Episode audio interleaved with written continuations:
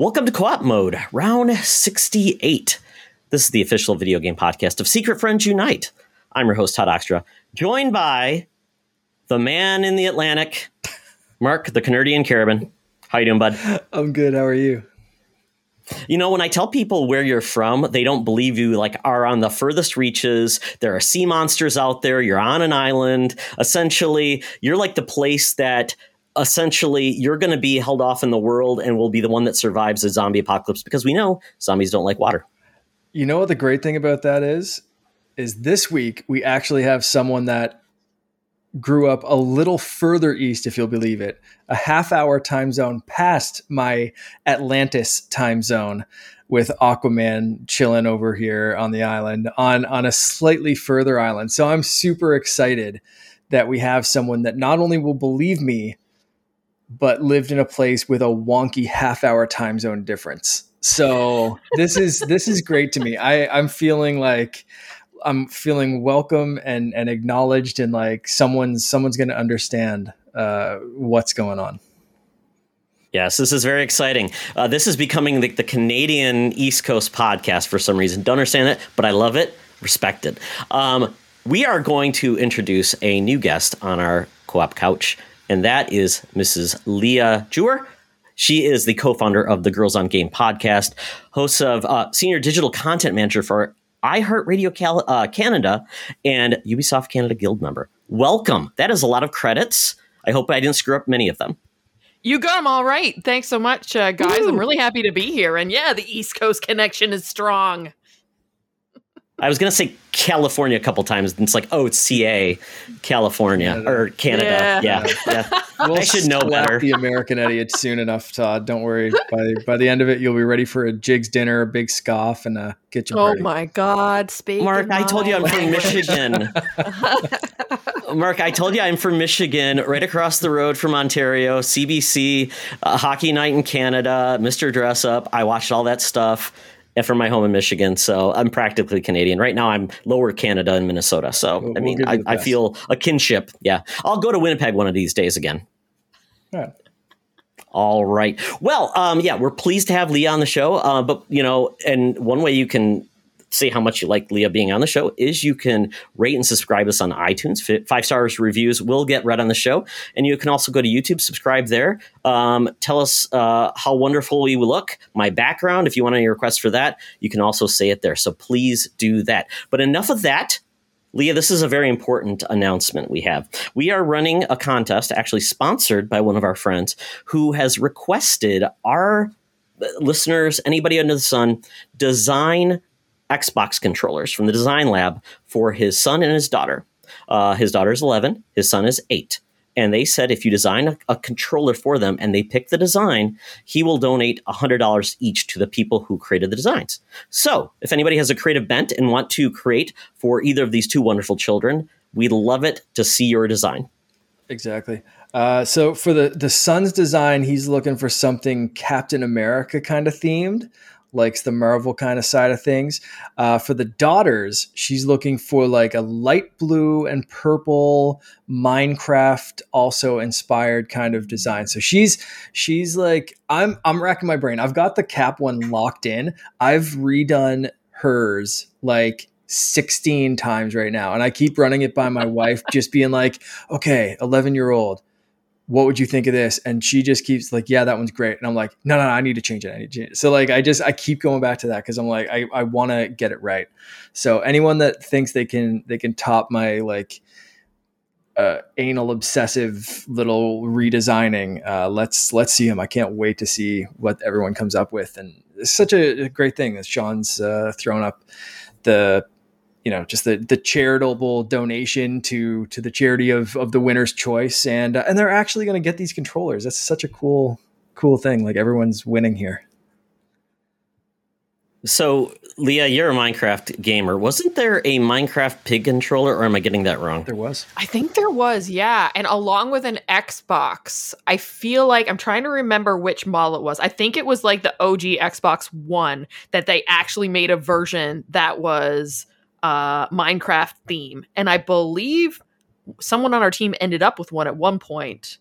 But yeah, I don't know what ended up happening to it. So that's There- a good question. also, but I knew one uh, existed. There was a creeper controller as well. Yeah. Uh, the green, Yeah, so the- I think- the pig, and then the green creeper controller. Uh, and I yeah, and then the you're right. console the console looked like the dirt. The the, the dirt with Or the the earth, green, yeah. the the the grass, patch. Yeah. the grass patch on top. Yes, and it was, I believe, uh, I think that was an Xbox One S actually with like Was the, the Yeah. gri- like the grill on top, but it was Okay. so see through. I'm I'm just trying to grab it here. It might have been an original. Uh, no, that was a DS. Yeah, I'm, I've got it Hmm. Up here finally. Um, yeah. But yeah, I, I can cool see looking kind of thing. I can see it being a challenge trying to pick out like the right Minecraft colors to make a nice controller too without Mhm. having like the benefits of being able to put the imagery from Minecraft onto it too, right? Yeah, that's my struggle. Yeah, and I, you know, I didn't even think about this. I don't know if they want us to select the the tagline, like the the, the logo or anything. So that could be something there too. So something else to think about. Obviously, you could put it out there, and they choose or not, that's fine. But yes, please do this. This is so awesome. They're very excited about this. They're so excited to like vote, and they're just yeah, they're just very excited. They are big gamers, and uh, they are great kids. So with that. Uh, we're actually turning to the Discord group and doing something a little different this week. Uh, but before we do that, Leah, we know a little bit about you in this like two minutes we've talked to you. So it's not like we know enough yet. So we need to know more. So what is your gaming origin? What made you the gamer you are today? All right, so we have to go back to the NES. Uh, my brother got one for Christmas one year. And of course, the way that it was marketed was to boys, right? So he got the console. But, you know, me being the older sister, I would, you know, help him play. And I was always really interested in tech and gear and stuff. Like when dad first got the internet and all that kind of stuff, I was a real nerd about it. So Doug got the console. He and I played together. And then as the years went, he got the SNES. And then we played that together. You know, lots of Turtles in Time, Mortal Kombat, all that kind of stuff. And then the year came where Doug and I were like, okay, we want the oh holy present, the Nintendo 64. so we went together. We were like, okay, mom and dad are not like it's expensive. Mom and I and mom and dad are, you know, or Chris, Santa Claus, or whoever's coming. We got to make sure this is guaranteed. So he and I together asked for this console and we shared it and loved it. We spent many an hour playing Zelda Ocarina of Time with our buddy who lived down the road. We would pass the controller back and forth trying to beat that water temple level. And ever since I've been hooked on it, even when I went away to university and mom and dad were like, no, you're not buying a PlayStation. You might fail out of school. And lo and behold, I ended up buying one anyway. And now they realize that gaming's something that I really, really enjoy and really love. And you know, it's it, it's not a waste of my time, and you can kind of shoehorn a career into it now. Oh yeah. That is awesome. I did the exact opposite. I convinced my sis I convinced my parents for Christmas that my sister would really like the Atari 5200. My sister hated gaming. I don't know how they fell for it and my sister was pissed to this day. That's a good one. I mean, I mean, it's I- I brilliant. I mean, is that what siblings your- are for? Like to really set them up? Yeah, I uh, did. The Grinch get you something the next year? Like, I, what kind of like? yeah, I feel like you Oh, need my- payback. Yeah, I'm, I'm My waiting grandma for hooked me up and got me a pelican sweatshirt for Christmas, so that was kind of my comeuppance, and I had to wear it in like pictures. So Ugh. I'm not So, wearing it right now, as you can see. documentation. Money to whoever has those pictures. That's Yeah, pretty much. Very cool. Very cool. Well, awesome. Um, last question though. Um, do you have a favorite game or franchise? Ooh, so Ocarina of Time was my favorite game of all time. And then it was uh, unseated by Breath of the Wild. Just because I'm really interested in kind of seeing where the pivot points are in a lot of industries, be media, be it history, whatever. I feel like that game, Ocarina of Time was similar, but you know there's a moment in time when when Breath of the Wild came out and how games changed after that. And we can honestly see the difference even when that game came out and Horizon Zero Dawn came out at the same time and just the freedom that Breath of the Wild gave you to climb anything to go wherever you want. And then you saw all that stuff and then the the thought-provoking puzzle mechanics of thinking about like oh electricity will go through these metal cubes. They'll also go through your sword cuz hey mm-hmm. it's metal right? So it's those kinds of things with different you know changing the problem solving kind of messing with the tropes that we're used to in a Zelda franchise that this game kind of like started to pull you and be like, hey, you're going to feel some of the regular stuff you're used to, but let's throw you for a loop. And so that game is really, it really is now my favorite game of all time. But you know, something else may come along at one point and prove me wrong again. I uh, I love being able to like play with the physics in that game. It was so mm-hmm. creative to, to, to be be able to be like you said, your weapons conduct electricity. So if there was something like I remember solving a puzzle this way, like I couldn't find whatever metal brick or something it was that I needed. So just like, mm-hmm. well, I've got a stock full of electric weapons. Let's just line them up on the all on the floor and like conduct the electricity to where it needs to go instead of finding these actual metal things in the stage. And it worked. Like I cheated the system that way, but like it actually triggered the thing and opened the door, and I was like, whatever, let's go. And it didn't it make you feel so smart. Yeah, yeah. and and just like being able to do that and like yeah, feel smart, but also just be like, how good like it's it felt like such a play box because mm-hmm. they they just set the rules and the physics and the like the rules of their universe. And then it was like well figure it out from there. You know like have fun and be creative in your problem solving where so many games up until that point and even even continuing on were like this is the one way to solve the puzzle. And even if something logically makes sense in the universe to be able to solve it a different way you're not allowed to solve it that way. And it's like, but come on, I I'm in a video game where there's like powers and this and that and whatever, and why can't I just like you know, like I can shoot fire out of my hand. Why can't I light the candle with that? No, you need the flame arrow to light that candle. It's like, frick off. I don't know, like, yeah. why? come on. But like, uh, you know, if there's something on fire in Breath of the Wild, that will light whatever you need to go on fire. Like, it's it's uh, such a such a special game. Mm. I will have to send you a copy. I don't know if I, it's possible. It might be copyrighted by my son, but for his AP Physics paper he did just recently, he experimented with Breath of the Wild, and you know how you could freeze things and then hit them and basically create a reaction. So he basically figured out the all of the the physics and the the the force and all of those like uh, calculations behind it to do it. And he had like screenshots from the switch and i'm like are you really doing work? Yes dad i'm taking screenshots. But it was very cool. So i'm like it's it there's such a cool way to take gaming and turning a thing. And it's funny because you talked about breath of the wild. I will talk about a game i just played and kind of understood why i think nintendo had to do something different. Mm-hmm. and we'll talk about that and what we've been playing so that's a segue, folks. Uh, but we're going to now move to quick questions from our Discord group. So uh, th- I, I want to thank that team uh, in, in, Discord. They've been great. Uh, they're always good discussions. So if you want something fun to talk about and uh, anything about video games, uh, Star Wars, Star Trek, stupid comic books things, whatever you want to do, or Ariana Grande singing in Fortnite, that's a place to do it. So uh, with that, so we had a couple of quick questions. So at this point, guys, just very quick, not very deep introspective, just your first gut reaction, you know, a minute or two or less per one of these questions. So just really want your initial thoughts, and that's all. So if you say something really crazy and you get, you know, uh, called out on the internet, that's perfectly fine. We love that stuff. Being infamous is fantastic. Uh, first question. Uh, what are your takes on all the news on PlayStation VR 2? Love it. You can't see it because my PSVR is hidden behind the microphone. but it's there. Look, I can move it. There she is. There it is. Ice cream scoops. Yeah, so uh, I'm here for it. I love VR. I love the PlayStation VR, and if they can improve what they've been able to do here, it's I can't wait. I'll be buying it day one. Yeah, for, for me, uh, I'm I love the concept of VR, but I haven't dove into any specific type of VR yet.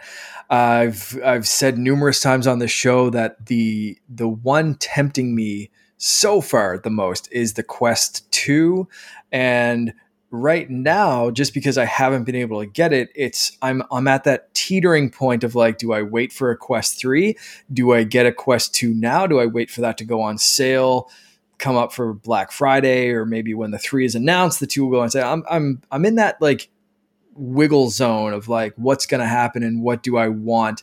Um, but if if you're invested in the PlayStation ecosystem, I think this the, there's only room to improve uh, as far as the PS VR two goes, and uh, I, I think this time around they've hopefully taken what they need to learn from the fans, and they're just gonna just gonna come out with a knockout product. So it's gonna be exciting to watch. Yeah, I, I, think this they, they finally got to a good design. It, you know, it's it's different where PlayStation they kind of did a whole generation of this versus Oculus were like, oh, we brought the first one out. Uh, early adopters like me, oh, here's a better one. Like a year later, I'm like, and it's cheaper. Come on, you're killing me. But um, I actually talked to my friends who are not into big gamer to buy a uh, Oculus Quest. They loved it, so they've got. It. I'm like, that's so bizarre that we're at the point now it's actually can be purchased and it's an easy buy at three hundred dollars. PlayStation VR two I do worry about the price point. Um, and I think it's going to be frustrating to a lot of people that it's not wireless. But if they do what Oculus did, which is basically using the Oculus wireless connection, which has worked really well. I've used the virtual uh, desktop with my PC using the power of the system, but using a high speed connection wirelessly it could be cool, but it, it, might not just have the battery installed, you know, because it needs a, a battery. But could have battery pack. So, but I mean, if they can nail it, um, and I don't still don't know how they're going to solve the backwards compatibility because there's so much different in regards to the the interfaces and all those things. But if they can do an easy way to bring all those games forward, that's going to be kind of cool. It's a differentiator for sure. I think even mm. even like a single clean cable will be good, and that pass through yeah. is very important as well. Like being yep. able to do the full 4K HDR, like all that kind of stuff. Like have that pass through without having to swap out your your connection every time. Like I think that's going to be important to people. Mm. I think the controllers are going to be big this time because oh yeah, those are the the move controllers are not the greatest. You know, they they they were good enough, right? And like playing Beat Saber, there's nothing better. Mm-hmm. But when mm-hmm. you start getting into some of the other games, it's just like it's awkward to hold them because it's not natural. And even just holding your normal controller is kind of odd. Like it doesn't feel natural. Like I actually, when I play with my Switch, I, I and I play on the TV, I often don't control the two Joy Cons. I have my hands independent, and I found that much mm. more comfortable. Mm. And they're also smaller, so it's lighter and all of that. And I would like something similar with the PlayStation controllers. Now, I did see they have that form factor that kind of looks like some, one of the other uh, VR model. Looks like the, it looks like the, Quest ring around it. Yeah, yeah, it looks a lot and, like the Quest. Yeah, and in that sense, I think that they may that may feel a little bit more comfortable and natural in your hands. But like when I was playing the uh, the Iron Man game, I just found it weird to hold those controllers, considering I wanted to just have my hands out and be like Iron Man and put them palms down. yeah. So. so yeah, I just think tape, that's just one tape, of the big. Just tape it from uh, duct just tape. tape it. Yeah, there you go. but yeah, I think if they can improve the controller situation, that'll be helpful too. And is it going to use the camera? At all? No, it's going to actually have that? the cameras. It's going to have the cameras Perfect. built in, very like Oculus. So it has that cool, like you can actually see from it, versus being like I'm completely covered up and someone could murder me right now and I wouldn't even know it, or you could trip over your dog and die. So yeah, Not good. Yeah, I would do the whole like sneak thing where I would slide the thing out and just look around, kind of my peripheral vision, vision, and then snap it back on. So, uh, so yeah, I'm glad that the cameras are going to be on it because that I think is key.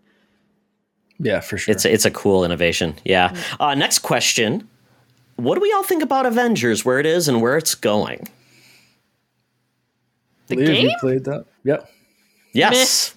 I don't really care. tell you the truth. And I played it. Um, I I was I guess I got about halfway through the story mode in the original game, and then there's of course the multiplayer side of it, which seems to be the thing that they're building up. I'm just not much of a massive multiplayer online gamer like that, so it doesn't really appeal to me too much. And also, too, if I'm going to go in a game like that, I kind of want to make my own characters. I don't necessarily want to build someone or play someone else's creations, though they're cool. But I like to do it in the context of the story. Like the Spider-Man games, they're phenomenal and I love playing. But then I'm I'm no, I'm playing Spider Man, and. I just mm. didn't like in the Avengers game jumping around and choosing different characters, and and it's just weird. They're not the ones in this cinematic universe, and that's kind of my Marvel right now. So, so yeah, I'm just like, meh, it's okay for those that like it. Go for it. They're the '90s version of the the of the Avengers that would have been before Marvel ah, MCU made them. But they're yeah. they're not though. Like they're not any re- like some of the designs are great, and some of them are like great value brand Like it's close to the real thing. The but it's super like, the super amigos. These aren't great. Yeah. Um, Yeah. and that's coming from someone that has like I, you can probably not see it, but the Captain America statue right here from that game. Um, oh yeah. so yeah the uh, so i've i've been getting back into this game since uh, I, and i mentioned this in the discord i i did find like that special edition with the captain america statue and all that kind of stuff for like 50 bucks and then took the game like because i already had the digital version of the game so i took the game and sold it for 30 uh, or 35 so i got like the statues and like the hulk bobblehead and all that kind of stuff for essentially 15 bucks and i was like yeah i'll call that a win. Um, but I have been since then getting back into the game just because I liked, didn't love, but I liked the story mode enough that it was like, this is fun. Never got into the multiplayer stuff. I tried a couple of times. It was like connection issues and like just people in different parts of the story. So we couldn't really mesh up with like what was going on and everything. So, Mhm. um, I thought the story, like centering around Kamala, was entertaining. I like her as a character. Really looking forward to her MCU TV show debut Mhm. and uh, and her being in the Marvels. I just rewatched Captain Marvel uh, two nights ago, and that's I love that movie and and can't wait to see more characters. Uh, you know, f- in in that universe. Um, but yeah, I never really played the expansion stuff. So I'm just jumping in now with like the Kate's stuff with the first like Hawkeye expansion. I still have to get into uh, Clint's stuff as the like the second Hawkeye, like going back in time or, or forward in time, or what I, I think it's forward. right? It's He's- forward he's facing future Maestro. imperfect. Future imperfect. Right. Yep. Yeah Perfect. Yep. should have known the name of that one. Uh, and I'm very, very excited for Black Panther stuff. Uh, from what I've seen, some of the designs, I think they're again learning from listening to fans, just like I'm hoping for PSVR. Uh, they they seem to be getting better with the designs. They've been releasing more MCU character designs. I just bought. Um, because of course, if I'm playing a game, I'm going to be a sucker for the DLC. So I just bought MCU, uh, the Endgame version of Thor, because that was one character that I love, love playing as, love in the comics, love in the MCU. And in this game, I was just like, I hate every single armor design that he has. It's either the hair looks like straw or the helmet's just like, like, like the old school kind of Thor design, but it didn't fit in with that world of everyone else's design. Or he was just wearing a t-shirt or something. Like it was just like he, he ah, there was something about it. Anyway, Classic Thor T-shirt. uh, right? And it was just it just drove me crazy. So now I have a Thor that looks like a Thor that I want to play as, and I'm loving it. So. Uh, I like it when you can just focus on the story, but I still think the multiplayer stuff feels tacked on, forced, and they should have just done a Spider Man style story where per mission, maybe I don't get to choose who I'm playing as for most of the missions. Like, I would very much enjoy a Black Widow mission and a Thor mission and this and that, and tailor the mission around that character, just like they did with Spider Man. And, uh, I don't know because when you have a stage that any, you can play as anyone, I think I mentioned this on the show before. Like Iron Man felt slow, but it was because if you were playing that stage in multiplayer, you had to be able to keep up with Iron Man as Black Widow. So Iron Man could fly through the stage in two seconds. Same with Thor, but instead they were like handicapped by this like everyone has to play along kind of thing. So uh, it there, Yeah. there's still some things that bug me about the game, but I'm enjoying the story at least, and I'm excited again for uh, the the Black Panther story. Yeah, this is kind of like spoiler because what we've been playing. So A little bit, I've yeah. Also, so I'm gonna knock yeah. that off of what I've been playing because I have been playing that. exactly. So that's, exactly because I did the same thing. So I got back into Kate Bishop, played her mission because I'm like, well, Black Panther's coming out, so I want to knock out all the expansions. I like Kate Bishop and what they did, although they gave her ability like to to teleport and all these other things. She's got a sword, so I'm like, yeah. I, I don't know if she's really like Kate the Bishop. explanation of that, like that Yeah. she's been Yeah. stealing uh, technology from from AIM. Uh, I I did like again because again otherwise she would just feel like Hawkeye and Black Widow kind of mixed, and it's like you need to do something, and Sure. and again like black widow kind of had her little like line or hook grapple line or whatever so because she Yeah. can't jump as high as cap or fly like thor so how do you get her up on high buildings grapple. Yeah. So a teleport kind of makes sense. So sense. how do yeah, you I- get I, Kate I, up there? Is you know? Yeah. Mm. And and, yeah. and It- it- oh yeah, sorry, go ahead. yeah. No, but I, I just thought it was kind of silly to have two archers. It just Oh, it just yeah. seemed like their their their cadence and, and and this game got totally screwed up with their launching because they talked about they're going to have a character every month and all these different things. Yeah. And and obviously COVID got in the way of that cadence. Um, and I was curious, you know, I, I I do not think this was the right franchise for this type of game, this game as a service, because uh, the Avengers aren't ones who wear armor in this case. They have classic costumes. Hulk doesn't wear costumes. When you upgrade him with a new spine, it's kind of like it just feels out of place. So I'm like, okay. And also, Hulk and Thor are having the same amount of impact on the same bad guys as Black Widow. To me, it's just, it, I, I just like, okay, I get it. It is what it is, but it just feels, I want to feel powerful in the Hulk. I mean, I feel, on I mean, and they have some cool move sets, but it just like feels out of place. But I will tell this. This is so ridiculous. This game, I was playing the Kate Bishop, Mark, and I don't know. I turned down the difficulty to easy, and I know I didn't have to do that for the full the main game because I was getting killed in these missions where you had to basically put three codes into a door, then unlock another door, unlock another door, and then but you had to survive and my AI teammates were not helpful at all. So I'm like, I'm getting the brunt of everybody coming after me.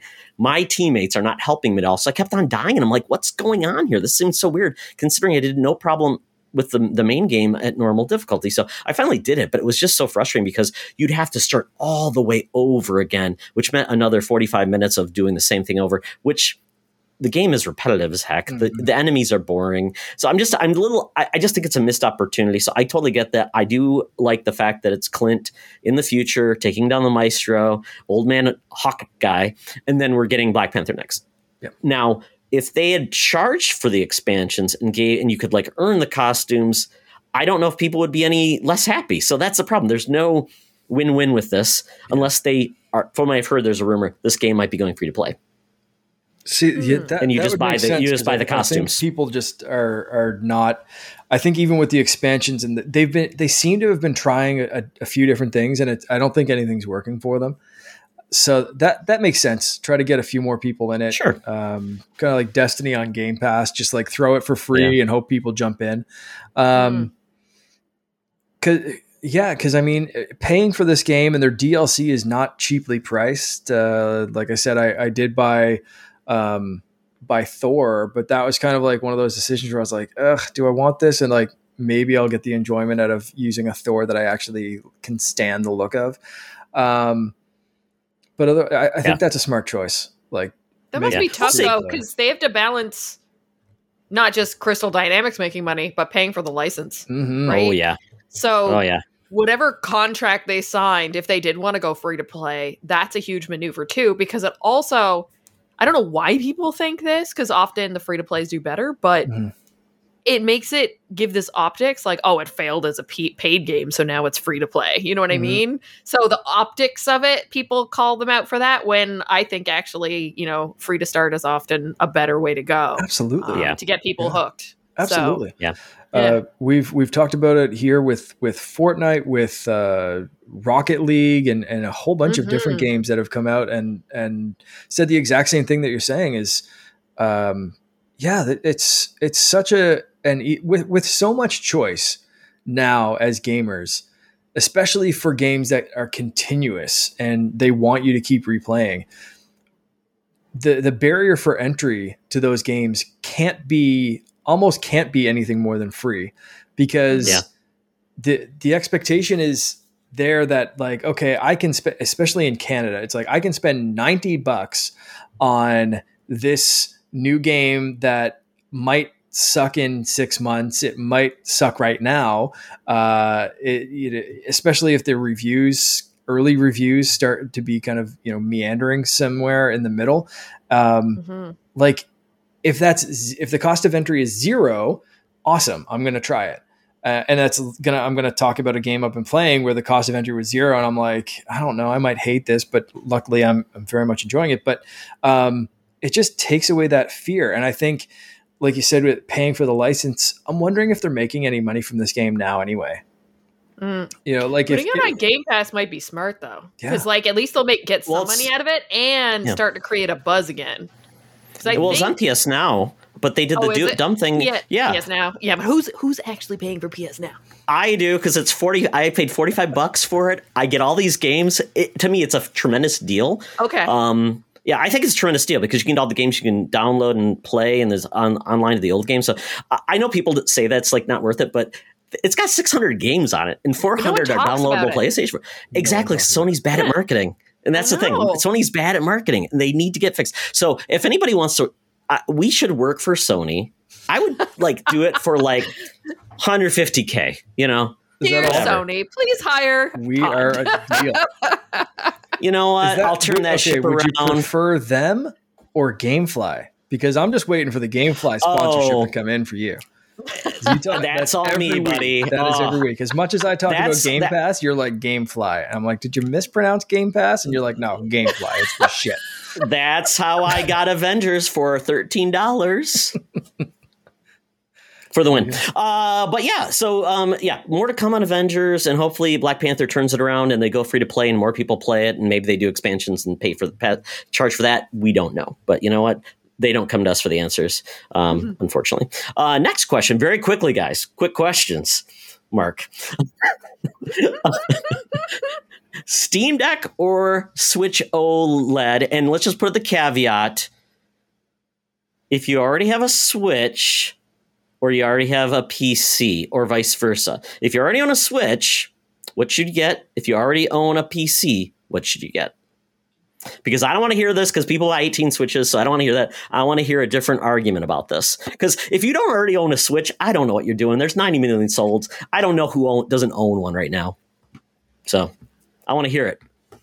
No lame. Mark- well, if I don't have a Switch, if your grandma doesn't have a Switch, okay. Okay. If Mark, you want to go Hey, Mark. first? Sure. Yeah. Uh, okay. If you don't have a Switch, I'm going to say Switch.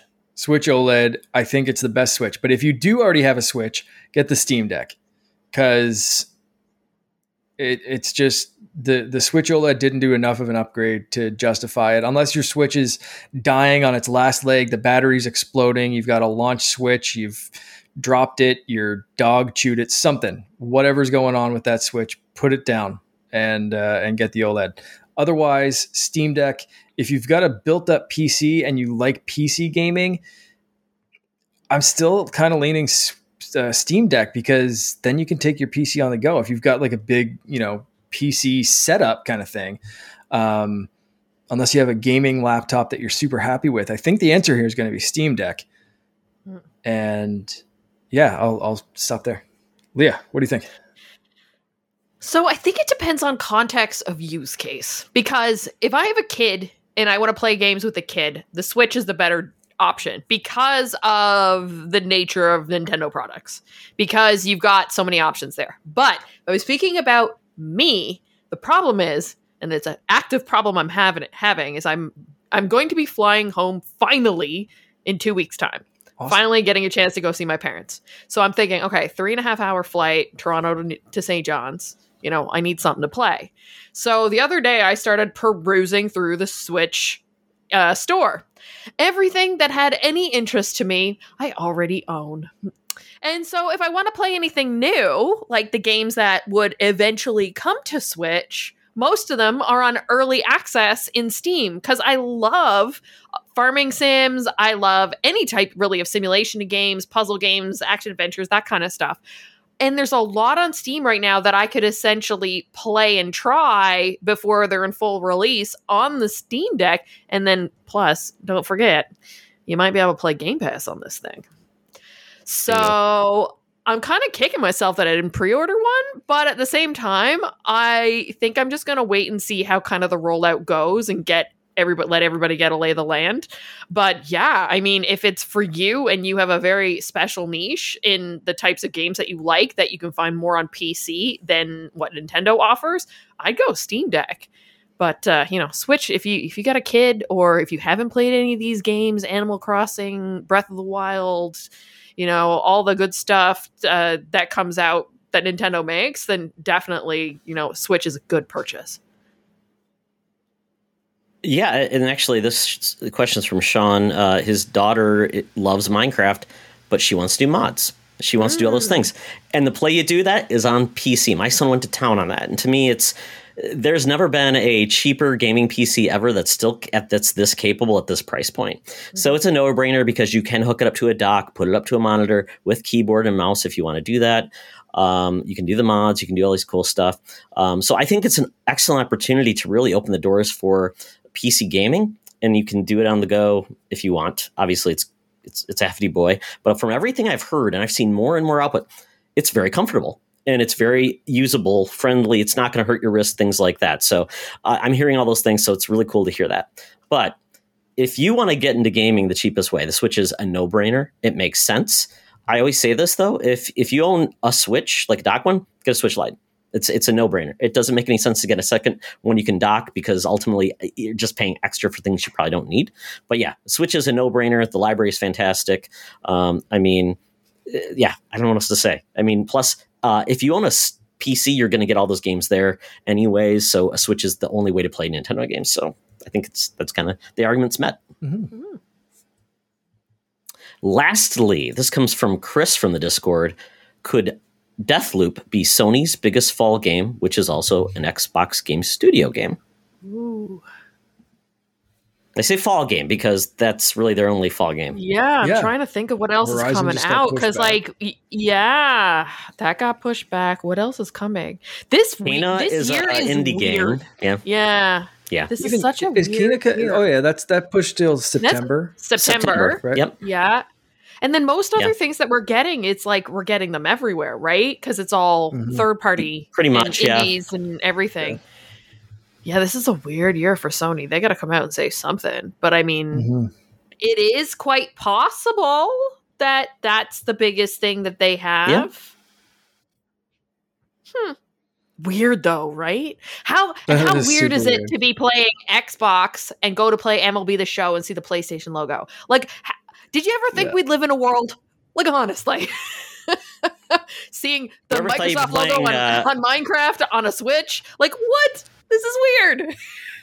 or PlayStation games on Steam. It's it's a very weird world. Mm-hmm. Yep.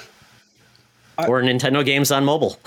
Yeah, well, yeah. So true. So true. I uh yeah, there, there's a possibility that that's I mean, I'm looking forward more to to Kena just because mm-hmm. I like the first frame of that video game that I saw, it was like damn, like that looks like a beautiful Pixar looking kind of like mm-hmm. just mm-hmm. awesome, colorful, bright game that that I want to just stare at basically. Uh, with Deathloop, like looked cool, but I I think as a Sony exclusive, like I, I think it's regardless of of like a Microsoft logo being there, I think it's for me anyway, one of the least interesting exclusive that they've nailed down this generation. So yeah, I it's it's weird. If that's their biggest fall game, I I don't think they're worrying this fall because they're still selling like no one can find them. So they're still going to sell really well through the season. But, um, but I think that's going to be basically on their back catalog. And like, I don't know, like maybe Deathloop will be really great. And I'll just eat my words, but that it's never impressed me as much as even like Kena, like you said, a smaller kind of game or uh, most of their other exclusives. Like it's just uh, even eventually, I think that's you know that'll come to Microsoft and it'll go on Game Pass, and I'll be like, sweet, I get to play that for free, and I don't want to spend any extra money on that unless.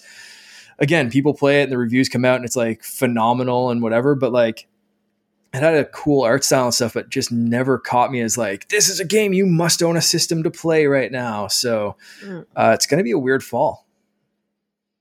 It definitely is. And I will say this Sony rarely puts their biggest games out in the fall, anyways. They don't play in the fall. True. They let Call of Duty, everybody play there. Last yeah. year was kind of a, a, weird one because they were launching a console. For for me, it's like, uh, yeah, Sony wants to stay out of the fray because Madden and all these other games, and you know, Halo and Call of Duty and Battlefront. I mean, it's like that's a lot of noise. And and you know, why are you going to stand out when you can play those games on their system? So I'm not really worried about it. And, and quite honestly, there's nothing else like Deathloop coming out at that time. So it's a perfect time to stand out versus something else. But Arkane games, either love them or hate them. And to me, I've never loved an Arkane game. So this game probably is going to be more the world looks cool, but I don't love playing it. So mm-hmm. It is, GameFly will probably bring it to my door. it is good that it's not Thanks, going Gamefly. up against something similar or like it's not getting Titanfall, which could be good for this game in the No. fall. Hmm. um, you know, they're not putting it up against something bigger and better and just basically putting it out to die. So that that could really help this game. And I, I hope it does get the attention that, you know, for better or for worse, it it should get. I, I guess you know every every game kind of deserves its little bit of in the spotlight. So uh, I always see I always hate seeing games like go up against. it's like, Why would you launch that game the same day as Call of Duty, or why would you launch this game, you know, a week Yeah. after uh, Pokemon comes out or something? And like you know, every company's bad at that. So if this game actually gets some attention this fall instead of going up against a couple of big juggernauts, like cool, that's that's great.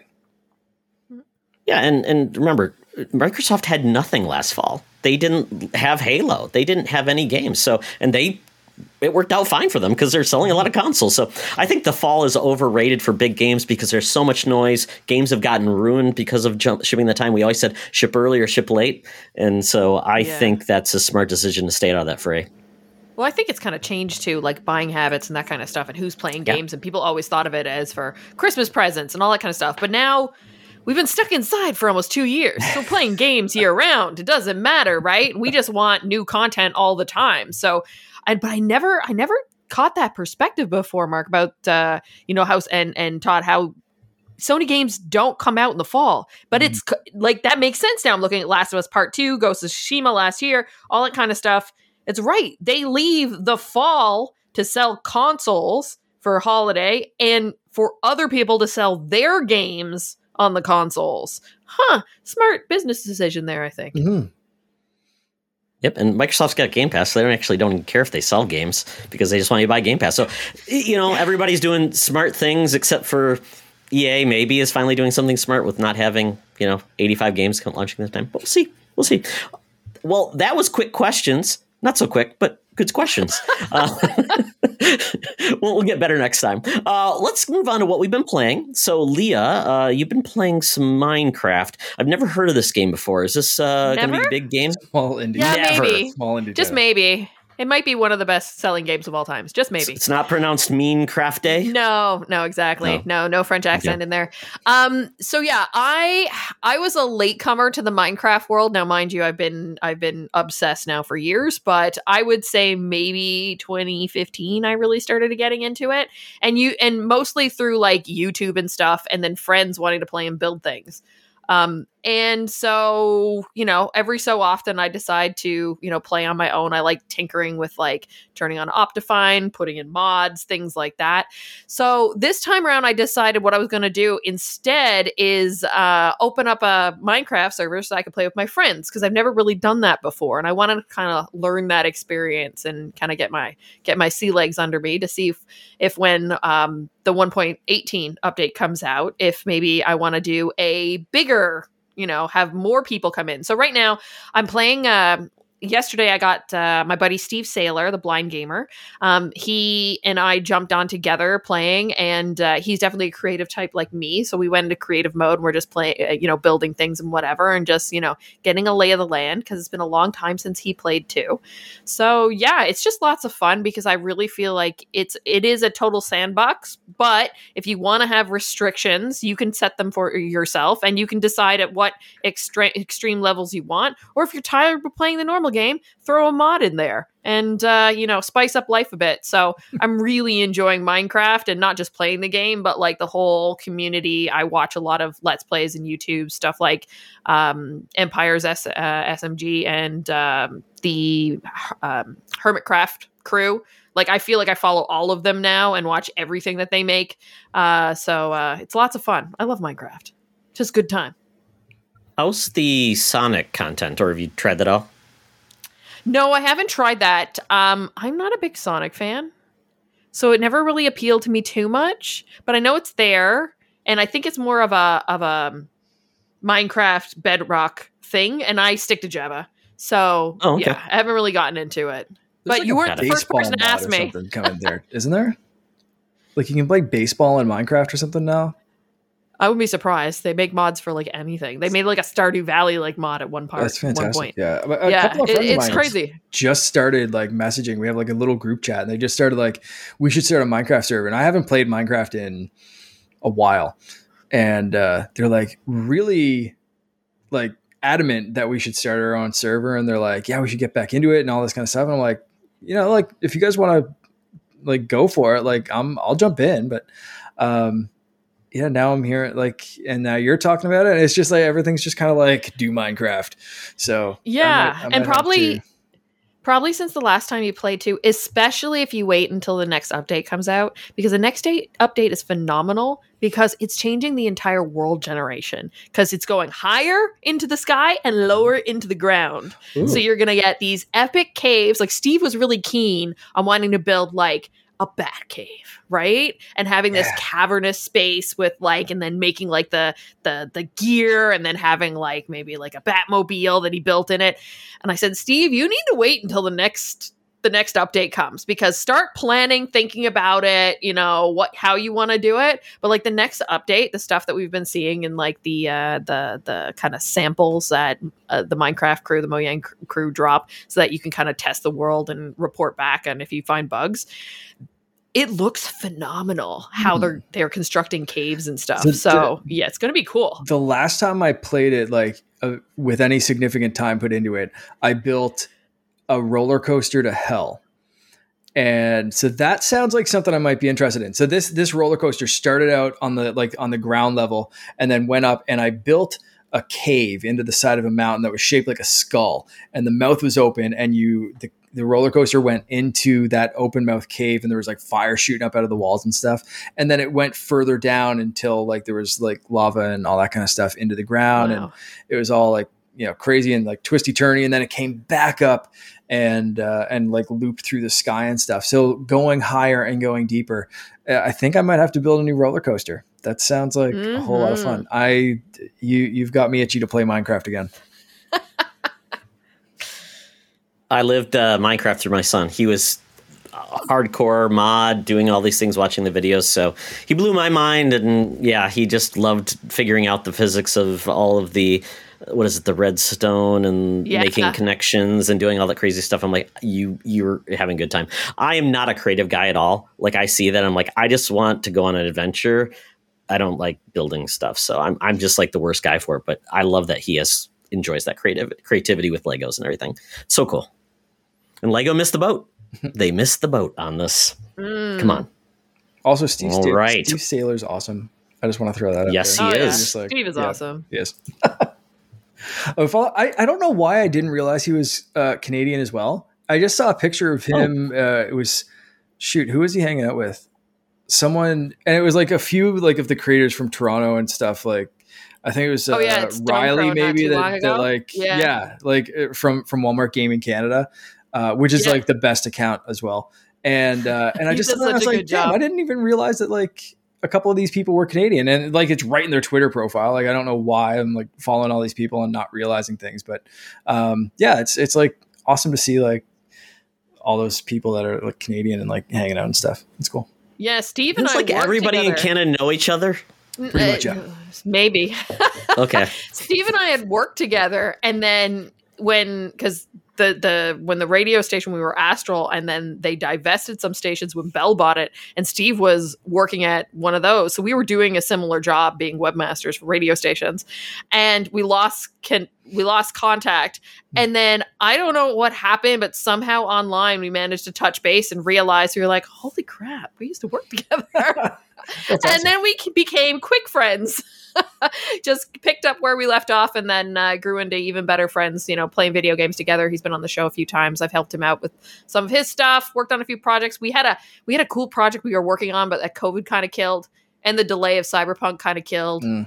and then cyberpunk kind of died itself. So yeah. But yeah no he's the best and it, what he does for accessibility in video games and just being a positive influence is Yeah. just magical. Yeah, incredible, incredible stuff. If you're not following, Very go cool. follow. Definitely. Mhm.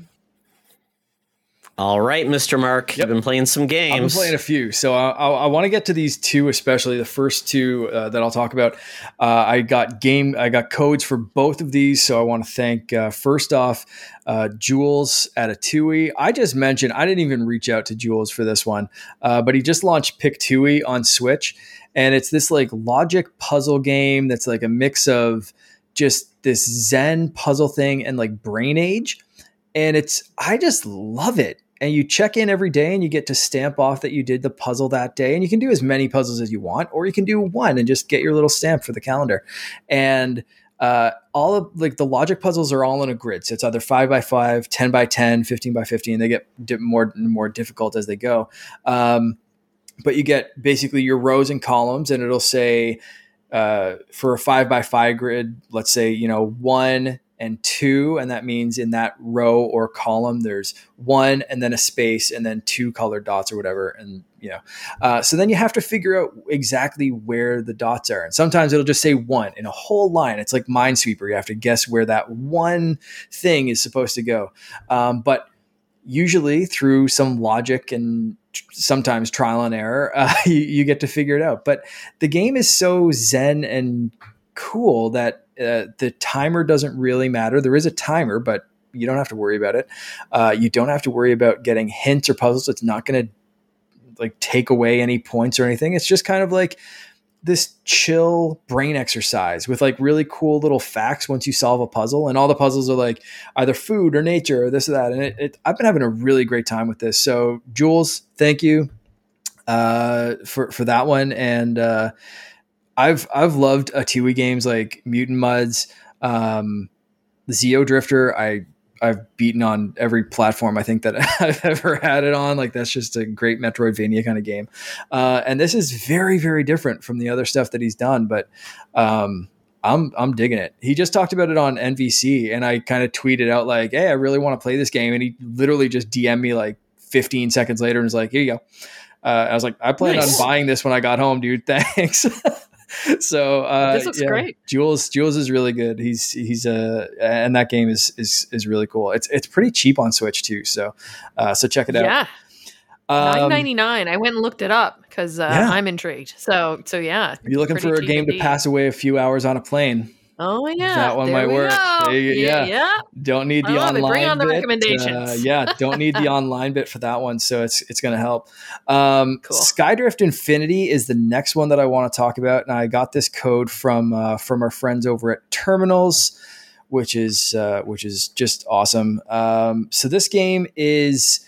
Uh, basically, a racing game. It's developed and published by Handy Games. Uh, it's it's you're you're racing in airplanes. So I was playing Microsoft Flight Simulator, and that game is like super impressive and fun to fly. And this game is fun to fly in a very different way. So if you're playing Flight Simulator and you're like, I wish I could blow some shit up, uh, here you go. Oh, there's combat. Get this one. There's some combat in this okay. one. So it's like nice. action. Nice. It, it's an arcadey racer. So you're you're going through like different courses and picking up different power ups and shooting down other planes and getting shot down yourself. And uh, it's it's fun. It's uh, Handy Games is part of like that THQ Nordic. So like they're this like okay. they THQ Nordic just keeps coming out with these like not like AAA, not like just kind of like a kind of games, you know, like they're not quite indies and they're not quite like super sure. big studio games, but they're just like fun, like decent quality kind of stuff.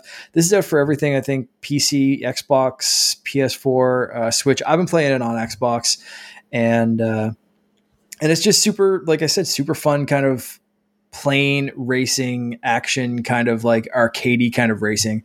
Um, but I've been digging it because again with Microsoft Flight Simulator, I was like, cool, I'm gonna fly, like go down to you know the Orlando airport and like fly around Disney World, and that's cool for a second, or like fly around like the island here and like fly over my cottage in Ingonish or something, and be like, yeah, that's neat. Okay, that's where you know I was swimming last weekend, like whatever, and you know it's it's cool, it's impressive, but like I kind of also want to shoot something, so just kind of scratch that itch.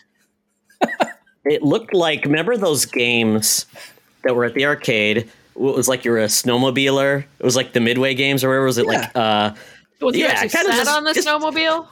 or yeah, or like those was a Hydro Blast games. Mm-hmm. Those are so much fun. If this was know? in an arcade, it would 100% have some like cockpit Yeah. style thing that you sit in that would Mhm. like be all gimmicked up and whatever and like have some kind of an over the top joystick stuff. announcer, like excellent, hundred percent. This is that kind of Yeah. game, and I love that kind of- like if you grew up playing those kind of games on N64 Yes. and whatever, like this is Yep, that cruising sixty four. hundred percent. Yeah. It reminds me exactly of those kind of racing games. Like it's just dumb, Perfect. over the top arcade racing fun. Like I loved it, and I wasn't sure what to expect. I honestly didn't even know when I got the code that it was a racing game. I thought it was like an air combat kind of game, and I was Okay. excited for that.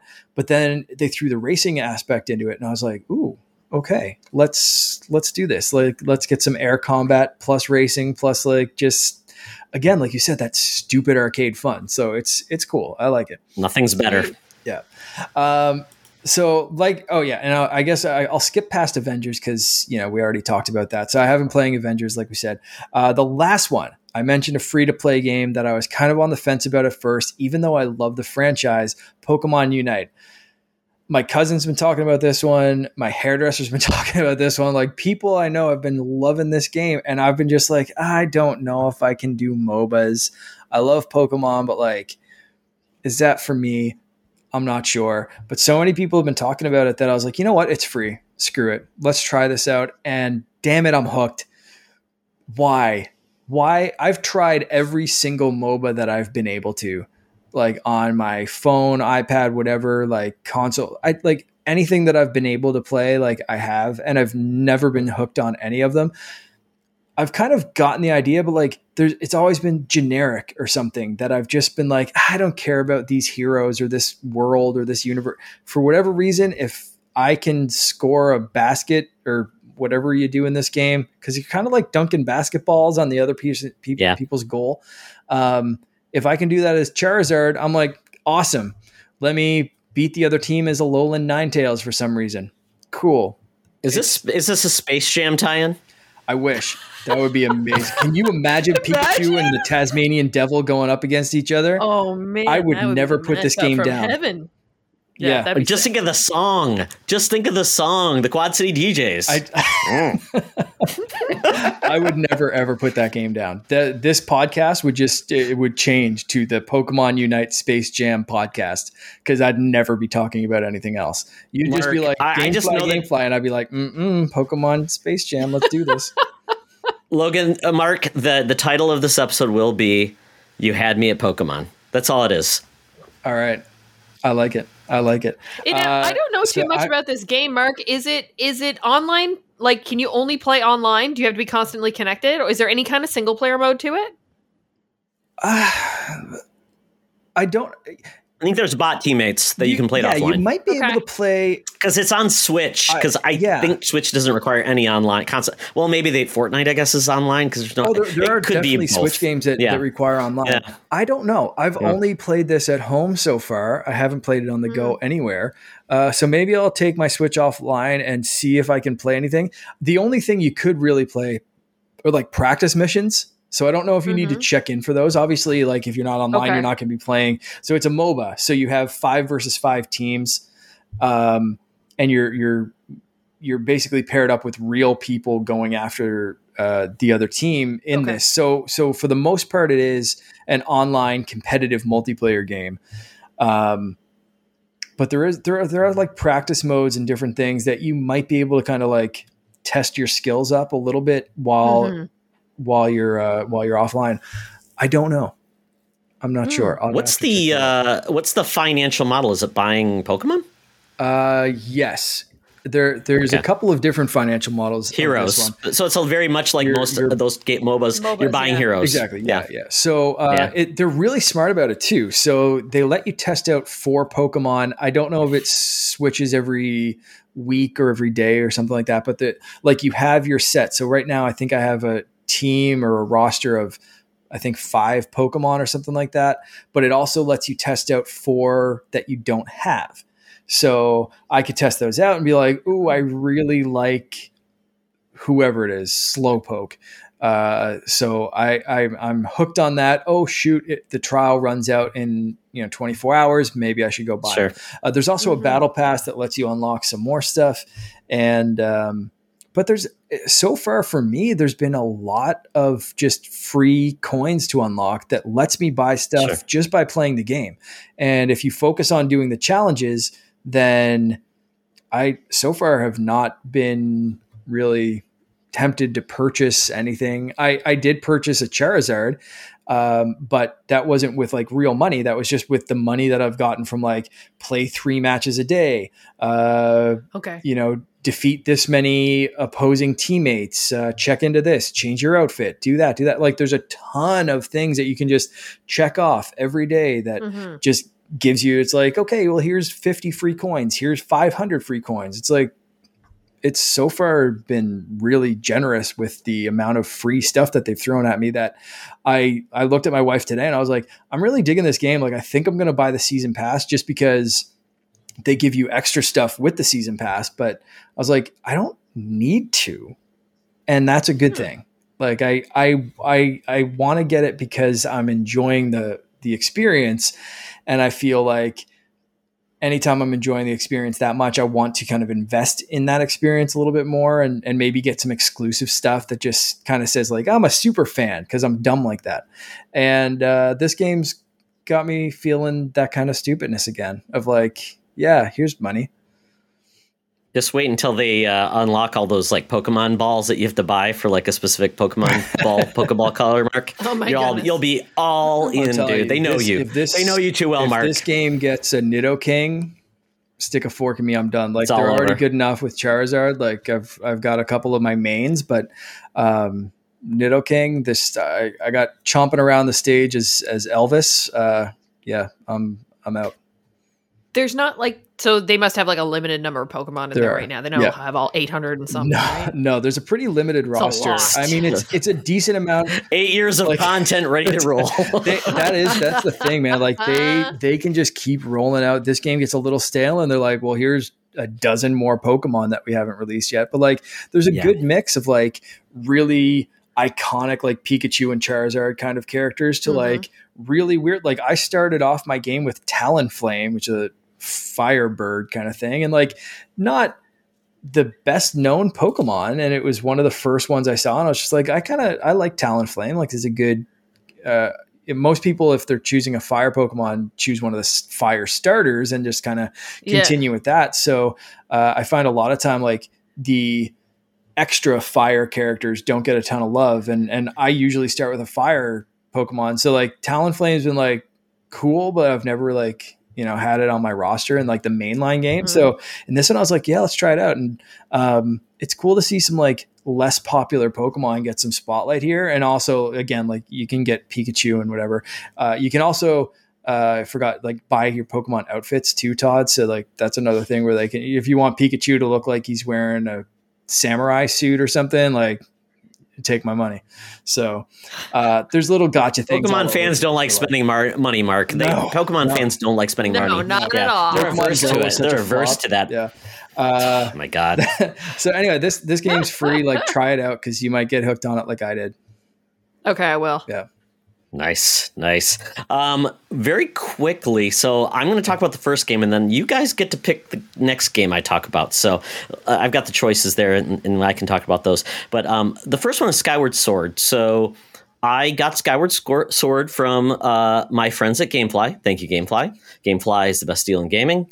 Uh, I love GameFly. Uh, Do we have them in GameFly, you know Canada? where to reach me. I don't think so. I don't know. I don't think I don't think GameFly is in Canada. No. Oh, GameFly, come to Canada. Spoiled. There you go. I'll reach out there. Spoiled. Uh, they probably have like Game Moose or something. You know, I don't know. Moose.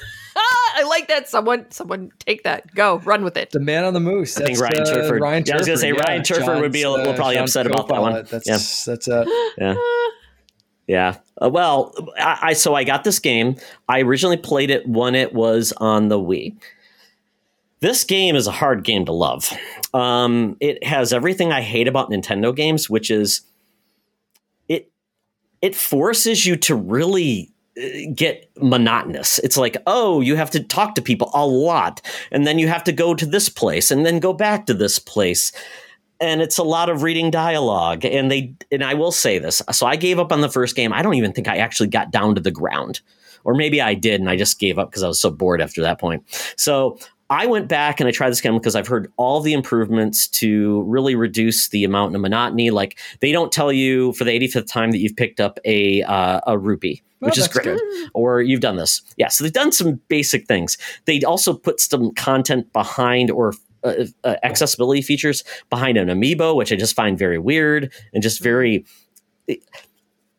I, Mark knows my feelings about Nintendo just being behind the times in a lot of areas and just not getting called on it. So a lot of things there. So, but they did add it, you know, extra save features. Um, they did add in features. Well, they had to because people are going to play this on the Switch Lite, which means that you don't need waggle controls. So okay. motion controls, you can play it either with motion controls or you can play it with stick flicks, as they would call it. I don't know the best way to put it. You flick your sword in the right direction you want to do, but you have to then, I believe, hit the L button for like the Z control, which means you can't necessarily control your camera at the same time you have combat. So let's put it this way it is a beast. I tried it with the stick flick controls, highly painful and not precise at all. Uh, then I tried it with motion controls, and I have bad shoulders because I had surgery last year and I just I tried the flying missions, and I'm like, this is driving me nuts. Um, so I just had to give up because I'm just like I'm just this game does not make it easy to really get into, and a lot of a lot of people have really gotten into it. Like I really like it so much better. It does have some ingenious just combat techniques of how you approach an enemy, how you hit them, and things like that. That's cool, but everything else just feels like a game from like 2001 essentially which skyward sort of always felt like like an old game and so i felt like this is a remaster not a remake and i, I kind of felt like the fact that they charged 60 bucks for this game kind of felt like they did the least amount there's no voice acting once again um, it's prettier uh, there's that. Uh, but beyond that, I mean, I, I, gave up on the game for the first one because a lot of these same reasons. The mm-hmm. story is just, it just slogs and it takes you forever to do anything. And then my least favorite thing about a lot of games is when there's reading the reading the lips and they go like this. I'm like, there's no emotion. I, I can't tie in emotions when it's like they're still flapping their lips when the, the dialogue's done and there's so I'm like I just need to get beyond this. So this is why I feel it really feel like we got Breath of the Wild because I felt like Nintendo couldn't continue on with the same type of game they've been making since Ocarina of Time they did take some things from it and made Breath of the Wild, but essentially that's why w- with how many like how many people own the Wii, this game was one of the worst selling Wii games of their major franchises. Mm-hmm. It just showed you that people weren't showing up for Nintendo PIP just because to play it because they felt like it just lacked. So um, I know some people are enjoying it. I know Sean Capri really loved it playing with his son, but I think it was because he was playing with his son, finding enjoyment there versus being critically saying, "Is this a good game or is it a Zelda game?" And it's the only Zelda game we got until Breath of the Wild Two comes out. Mm-hmm because I loved uh, Link's Awakening. I loved it because that was a reinterpretation, a yeah. remake. So and they they they had a special art style and they did some things and they played missed thing. So I, I, I want more of that. I want mm-hmm. I want I no longer want um, remasters of Nintendo games. I want remakes mm-hmm. where they really go in and rethink it versus giving you something like the the Mario collection, which those were ports at best. And I felt like they had a missed opportunity to really show people what Mario could be with just some some really nice polish. So I, I think that collection kind of set people up for disappointment with this game too, because yeah, with with Galaxy as part of that collection for full price, you got one of the best games on the Wii versus this game that again just feels like that re-putting the game. Yeah, there are some a few quality of life improvements, but for the most part, it was like, okay, why am I paying full price for this one single standalone Zelda game when I just got uh, Super Mario Galaxy as part of a collection? 64, At least it was yeah. you know full full price, and there were two other games with it, yeah. and the soundtrack and this and that. Uh, why? You know, just just from a value proposition kind of standpoint, like I, I think it's turned off a lot of people. And my my wife is one of those people that uh, this is again this, when when we bought this house, my my Wii dropped in in the move, and uh, I never got to finish Skyward Sword because the Wii stopped reading discs. So that's the Wii that I hacked and made my little emulator machine, but I never got to finish that game. But we still haven't picked it up because talking about it, she's just like, but it's like not there's no collection. She she really wanted that twilight like a Twilight Princess, and she's like, oh, it's like Twilight Princess or any of the older games like in this collection. I was like, no, it's just the one single game. She's like, that's horseshit. So mm. uh, she like yeah. the, the value proposition was set up where 3D All Stars was kind of like, okay, well, here's a couple of older games, and you know they're all in a bundle, they're full price, and people had a problem with that alone. But like, so how can they expect anything but backlash with one game at full price? from the same era as as that. And you know, it's it's it's tough. But if you're enjoying it, that's that's great. But um, yeah, I, I've still yet to pick this one up, and I, mm, I'm sure I eventually will. But uh, yeah, yeah, it was it was just something I wanted to give it a second chance. I, I hate to like happy. write off games. I'm happy because Sean had me convinced yesterday that I should pick it up, but now I'm like mm. rose-colored glasses, having a young child, and seeing his eyes beam, and he, eh, you know, a child doesn't know any better. Like my son, he didn't know any better. He played crappy yeah. games too. Yeah, sorry. Yeah. But wouldn't yeah. been, it would have uh, been cool if they had packaged it with like that and Wind Waker. It was like, where's yeah. that? Where's that and, and, and, Wind, and Wind Waker is one of those games I feel is timeless and it, it doesn't need anything too much to it. And when they actually brought that game out, they did a lot of quality of life, did a lot of things, and it was a, a stellar experience. So, if, yeah, well, if we'll they see. took the same All Stars approach, like package it with Ocarina, package it with yep. Twilight Princess, a GameCube game, essentially. I know that most people yep. played it on the Wii, myself included. Mm-hmm. Um, and then and then Majora's Skyward Mask? Sword or Majora's Mask should be on there as well. I'm I'm thinking of like one per generation. I'd pick yeah, Ocarina over Majora's yeah, Mask, yeah, but like yeah, hundred percent, throw everything in there. Um, but like you know that that would be a better value proposition. And I think, uh, like like I said, like people were thrown off by the price of 3D All Stars already, so people are going to be really thrown off by this one. It's like essentially just a repackaged yeah. Wii game. What are you talking about? Full price? Like mm-hmm. it's uh it's a tough one to sell. But like Ocarina, even throw just Ocarina in there or Wind Waker, like mm-hmm. one hundred percent day one purchase for me.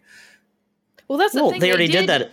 They did it for the Wii U. They have Wind Waker and Twilight Princess that they did. And where the heck are those games?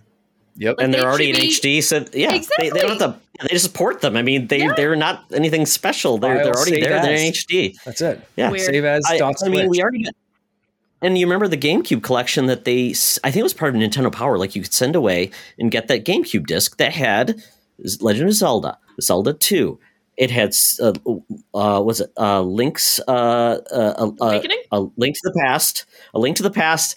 It also had Ocarina of Time and Majora's Mask on a GameCube disc. All those games, wow, were free through Nintendo Power. And if you find it, it's worth. I, I sold that disc. I kicked myself because it's worth like three hundred dollars now. Oof. It's one, and that actually is something we'll talk about as collectibles in the future. So segue there, but we've got to go one more game.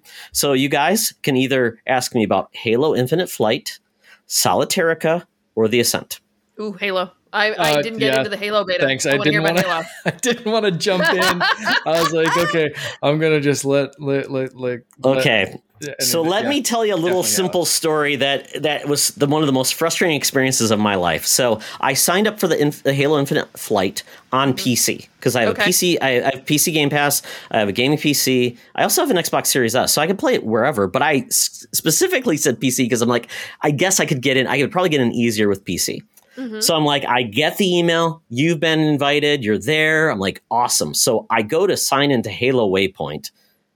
I can't even log in the day of. It's like it, it, doesn't even log me in. And it says, okay, well, you're going to get, and I had to go to this other website to say, okay, how are you been accepted? Okay, yep, I've been accepted for PC. I'm good to go. These are the instructions on how you do it. So I click the link. Page doesn't exist. I'm like, and I go to the like Halo support everybody else is getting the same. Like, what is going on? I'm like, of of all the of all the companies in the world, Microsoft gets no pass for this because they are the cloud service. Microsoft Teams runs my. I mean, they have no excuse and they knew how many people they were putting this out to as well. Yeah. so it's not like they didn't know. So i'm like they don't get a pass. They're the ones that are talking about cloud gaming. I'm like and you can't even get a website to work and like and you've only got this many. So i'm like it's not excusable. This is not like uh, you know a small company launches something that doesn't work. This is a website. I can't even log in. I'm like so i'm like going back and forth. Don't know what it is. I'm like i, I want to support i want to send a support ticket to get this. I can't even get to the page to click the support ticket. So I'm like, I'm like, what is this? Insanity.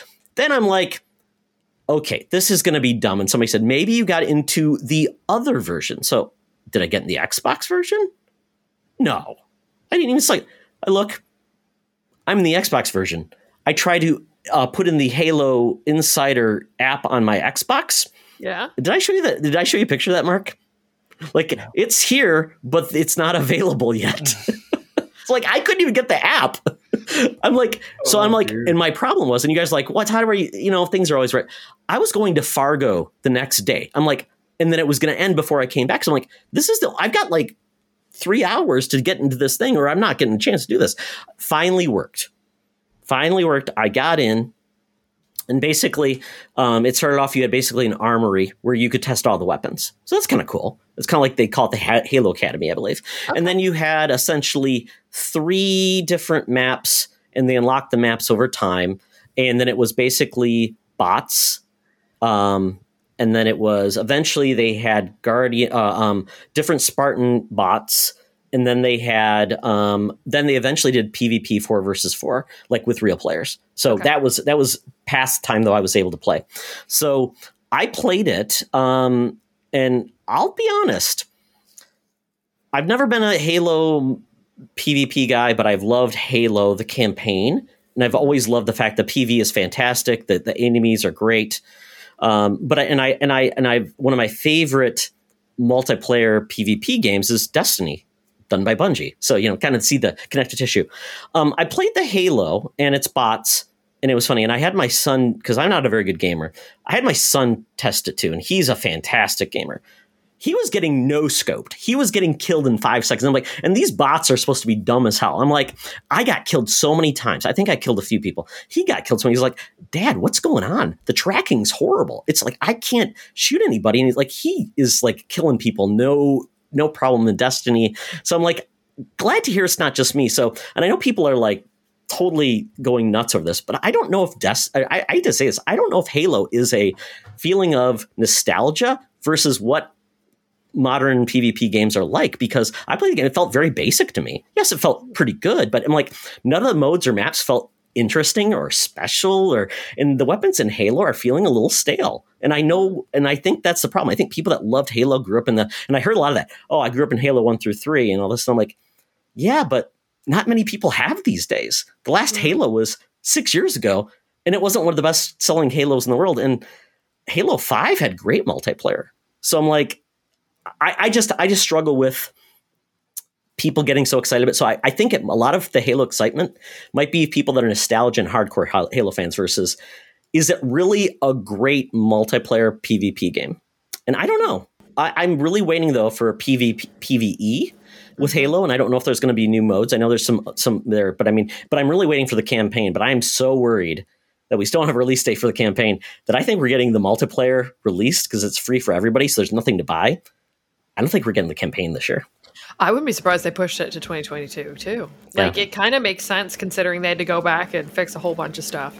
Yeah. But I do think it's a good idea to get multiplayer out the door. Oh, yeah, absolutely. That's Yeah. what people love, right? And that that'll that'll get more people in and wanting to play Halo the game with the story and everything more so than just putting out the story first and then multiplayer later. Mhm. It's going to be Oh, yeah. interesting uh i- i- interesting case study if that does happen. Especially, I mean, And it's on it's on Game Pass. Yeah, and if they're doing something like you know, play the campaign or beat the campaign, get a, an extra suit for or you know armor type or something like that for multiplayer, then there's going to be that incentive for people to buy it or play it through Game Pass or whatever. So I I, I wouldn't be too worried if if they were worried. I, I I think there's things to throw in there, but like I'm very excited to play both of these. So it's a shame that it's a shame to hear that you didn't have a good experience, but I'm still very excited for It was just kind of Halo boring. I just felt like I, I was expecting for something like to really stand out to be this is a unique dynamic. They did some some things I thought were interesting, like they had um uh the I'm blanking on the name, the hook shot or whatever you want to call Yeah. it. They had that, but I mean, it felt like the same Halo I've played, you know, since Halo One. So to me, it just didn't feel like it stands out in Apex Legends, all these other games. I'm like, that's why I'm hoping there's going to be different modes that really stands out. So what I saw in like, you know, we all saw in those like previews for it and everything, that looked cool, but the modes I was playing in, it felt cramped Hmm. and Hmm. boring. There was nothing unique about the architecture. It looked cool. It was like, I'm in a warehouse. I'm in a bazaar with some some fruit you could shoot, but you couldn't deform. So I just like at first for a first blush, I- I just felt like hmm it just needed to do more to get excite new fans. And that to me where coming from where I'm not hardcore. I just felt like it did nothing to make me feel like this feels any different than any other PvP. But um, I think the cool part is Microsoft's going to make a lot of money off this game because Oh, they have yeah. season passes. So they're going to make more money off of the multiplayer than the campaign. And the fact, like I said, they can get this out on everything for free day one, and it's not tied to a game because they don't have to sell it on Game Pass. It's a no brainer. It's a fantastic way to interconnect all of their services because if Oh, yeah. you're into Halo and you don't, you can play on your PC, but you're like, hey, I kind of want a console. And then you're like, oh, I can spend money on season passes. Or, oh, I'm curious about this now. I want to play the the the full game or the the story mode. Buy Game Yep. Pass. Oh wait, I'm now in the Game Pass mach- machine, and uh, they'll make more money off me that way than just buying one game. You Mhm. know, so it's it's a fantastic and very of the moment business model to kind of see how they're going to play all that out. Mhm. And this may be another one of those pivot points in the gaming world where maybe because what Microsoft is doing right now may change everything after for the industry. So I'm really I'm really keen on watching how this all pans out. Yeah. And of course to play cuz you know, Halo's Halo. for sure. Absolutely. And it's interesting because Microsoft is the only one that is really geared to have season passes and things in their games. They've done um, a lot of things. I, I could see Halo or Hor- uh, getting my maze, Forza Horizon eventually just be a free to play game with with expansions, and you buy the Mhm. expansions or different things like that to get you in the door. Yep. They did it with that that with the what the Hot Wheels pack. Um, Yes. I could see them with do Gears, same thing. Gears could eventually just be free to play, and then you buy the expansions and all these different ways to make money and keep the cash flowing. And it's about services and the extra pieces and mm-hmm. getting the rock in Gears, right? Hell yeah. Yeah. So, so yeah, check it out. I'm sure there's going to be more of those, but yeah, like I said, we still don't have an, a, a date for the actual campaign. I don't know if they're waiting for Call of Duty to make the first play, but I don't think they have to. Oh, Halo fans will show up. There's a Xbox event that got announced today that's happening during Gamescom. I don't remember. I think it was the 24th of August they announced Mhm. happening in Germany. I have a feeling we may hear something then I hope so. because like we're end of August. Like come on. we need to know if this is coming out this year, it's either give us a date for now or tell us it's pushed. Yep. And the campaign is what they have to prove because nobody said Halo 5's multiplayer was bad. And Mm. that's the thing. And if you've got to show it, and we haven't seen that game since it's been 14 months since we've seen the campaign, and nobody was impressed the last time they saw it. And the last thing we've Sure. seen is a cutscene. So, you know, and then we also want to know why this is going to be an open world type Halo game, too, which they've got to show us. So I, I'm just curious. So, and, and I, I want to play it because I love the Halo campaigns and playing it with a buddy, and it's just a lot of fun. So I want it to be good. Yeah. Yeah. Well, as we talked about things that will eventually be a lot of uh, money in the future, we talked about um, you know what what would be worth the money we would have, like a GameCube disc with all of the Zelda games on that Todd stupidly s- you know sold, and now it's probably worth three hundred dollars. Um, it was just announced that someone has found uh, they're calling it the holy grail of gaming. It's this console TV, which maybe your grandma owned, that is completely like it's 500 pounds of wood with like a seven, 19 inch screen, maybe, guys. I don't know. But this lady is very excited about it in a uh, with shag carpet. And apparently it was called it's called the the Packard Teledyne Packard Bell cartridge television system, and it Wow. plays Cartrivision videotapes. I have never heard of any of those things or phrases together. Cartrivision? No. what is that? That is Sounds like you look at maps with it, like cartography. Yeah. but I mean, car- that's what they used to call the cart, the cartridges, carts, right? So I see where they're coming at there, but it was never one of the ones that we heard about, like video No. game history wise, or when we were growing up, or anything. So this was like a one-off, trying to probably trying to grab at what they thought was going to be a big industry money ticket item, but just never really made it, right? Mhm. Yeah, apparently you could buy it for almost sixteen hundred dollars back in the day, which is equivalent to nine thousand dollars in modern money. Woo! There's That's a video. why. If you want to, yeah, yeah. Um, and um, apparently, most of the units are uh, homemade boxes with electronics mounted inside. Um, it's apparently you normally see these separated versus a big thing, and people have turned them into fish tanks and different things. So, like, people destroyed p- potentially like collector's editions. wow, that's Yikes. crazy. Oh my goodness. Yeah, so so check your grandma's basement, everyone. um and maybe they'll she has it still. Maybe it's like uh, a place where she put another TV on top, like you know, the old day. If your old TV died, you put another TV on top. Mhm. It was very classy. Yeah. Yeah. So so this gets me into thinking of, you know, and and um we've talked about this, you know, gaming is a fairly new uh, you know, entertainment uh medium. It's been around since the 70s but other things have been around longer. But we're starting to get to a point where people have things that are very old and very rare. And people with a lot of money now from the old days can buy these things. And these rarities can start jacking up prices. And we can start getting a collector's um, process uh, for basically having like um, um, auction houses for gaming. Um, all these different things that create a, a way to grade things and make things at one point where you thought was very common maybe is very rare.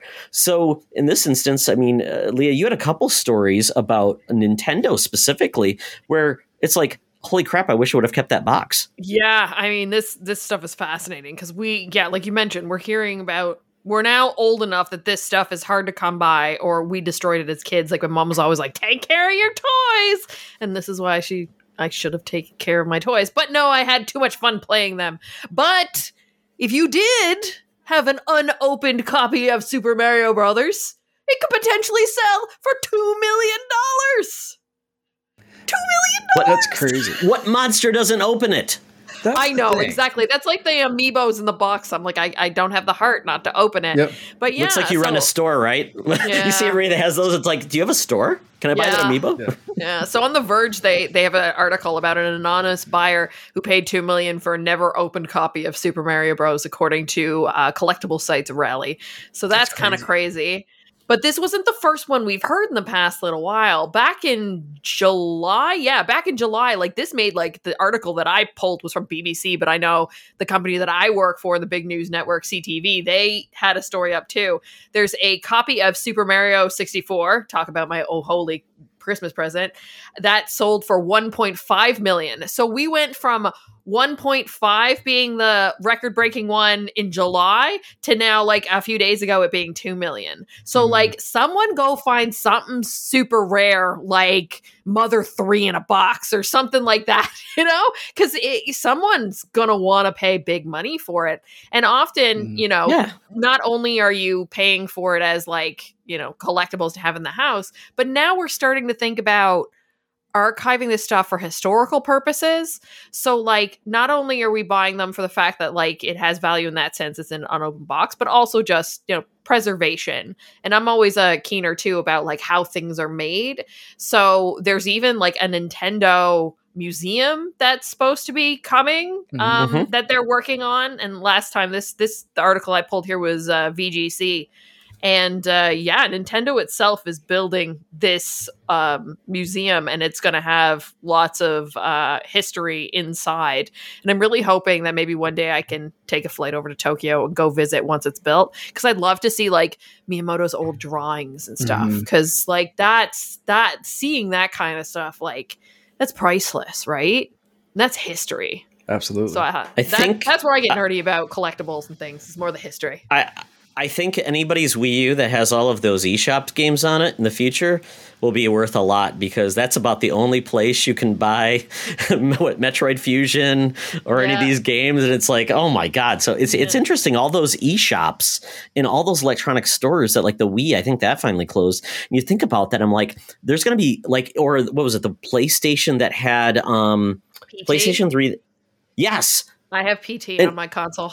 Exactly, and you think I about never, that console, I can never get rid of it. Yeah. like exactly, and you're like, I mean, eventually they're all going to die because I guess the internal batteries die on. Con- I mean, just be very careful. But I mean, but it's amazing what could be worth a lot of money, and mm-hmm. just um, and, and it was kind of funny because Chris Kohler said, "I never expected the first million dollar game to be this game," which it's a great point this wasn't a rare game. I mean, it's in good, con- great condition, but this is not like your Bible games on NES. This is not like your um, that was it the NES.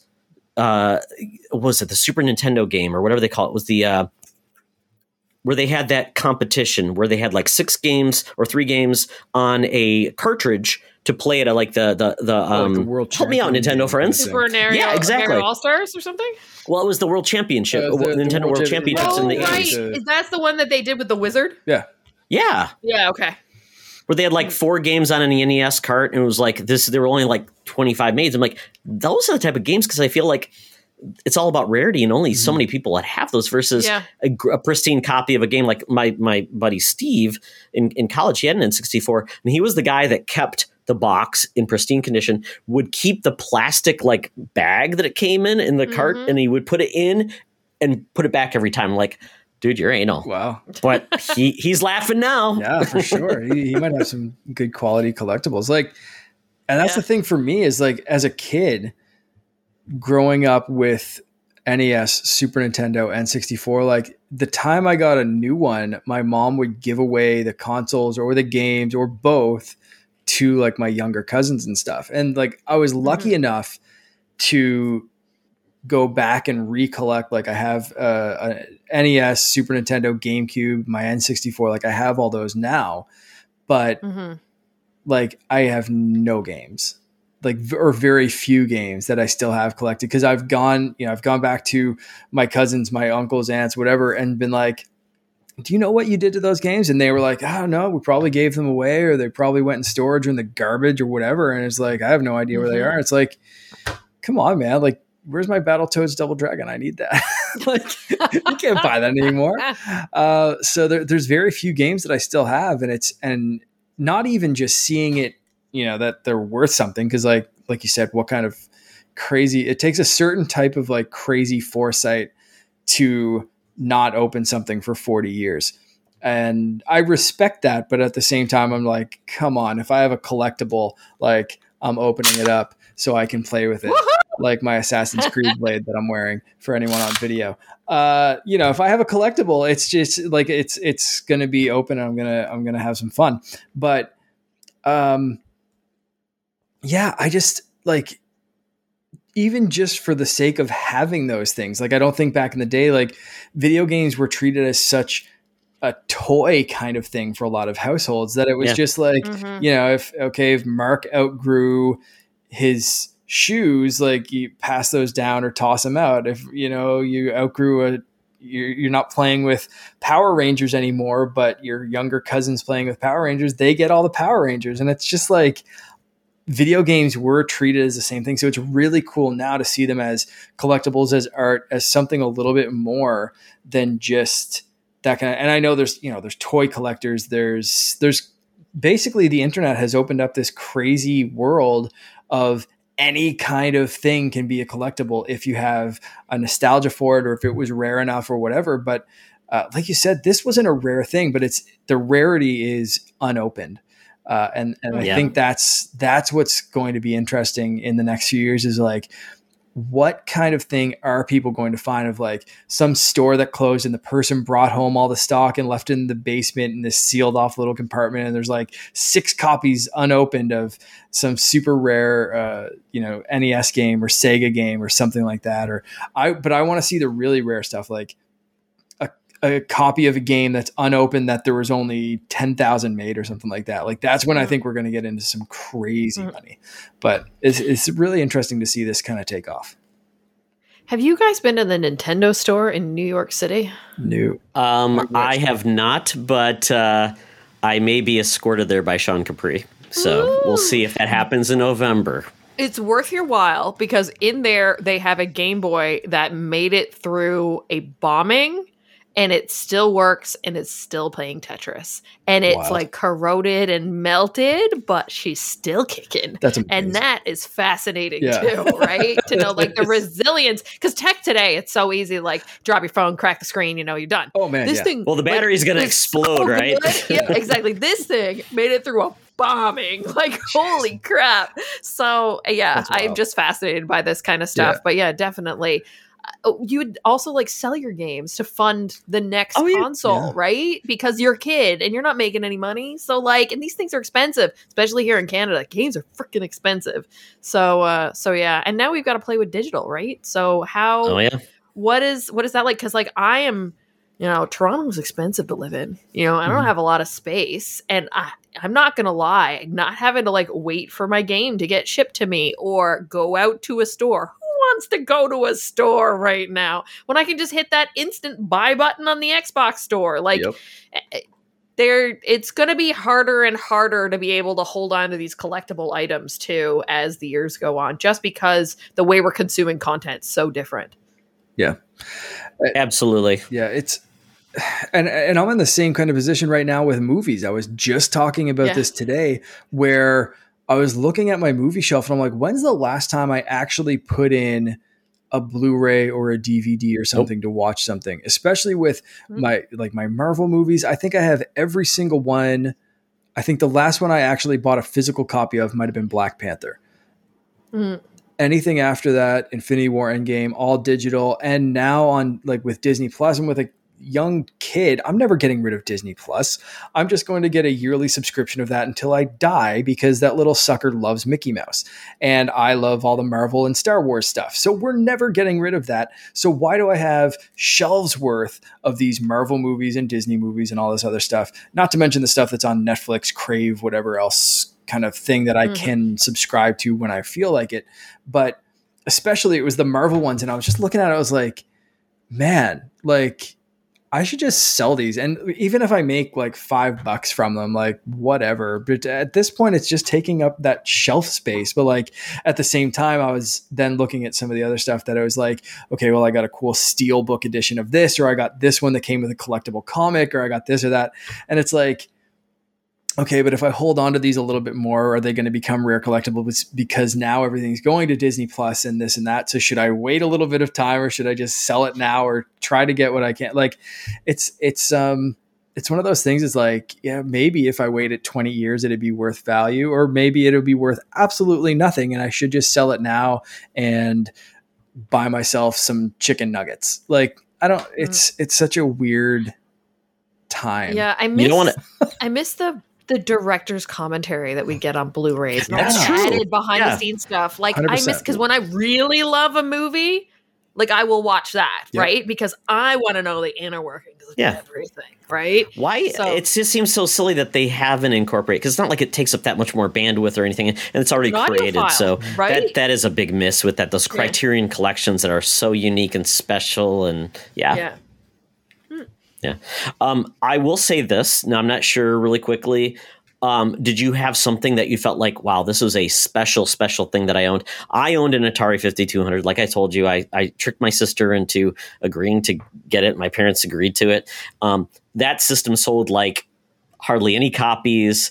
Um, but those games were all horrible. So it's like, but did it have a great version of Miss Pac Man at the time, but nothing else was good. But I'm like, I did not. I mean, to even hook that thing up again, I would need like a one of those weird adapters, and a modern TV can't even do that. And and Mark, you even Mhm. talked about how you connect an old old system to that.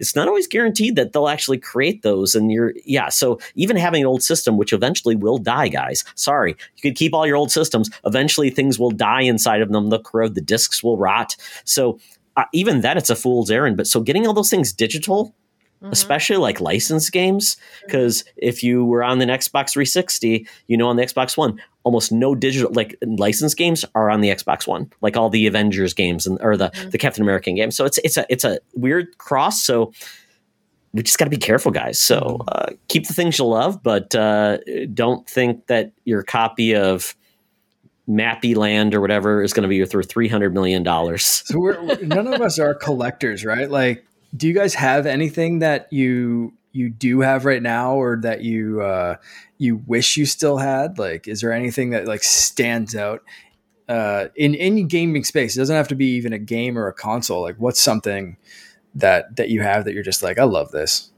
a gaming collectible trying to remember. I don't think I I've finally really sold my anything- Dreamcast. I, I held on that for years, really? and I'm like, oh, I'll eventually get back to it. I plugged in it again. I'm like, yep, it's a Dreamcast, Yeah. and I sold Probably- it. Probably just my PS4 with PT on it, just because that it, it was such a moment in time. Um, Yeah. Trying to think about other stuff. I have most of my other consoles except for stuff that that Doug has, but but Hmm. yeah, no, that's the only th- real thing because I'm not I'm not attached to stuff really. I've tried not to after moving so many times. I'm just like it's just hard to deal with stuff.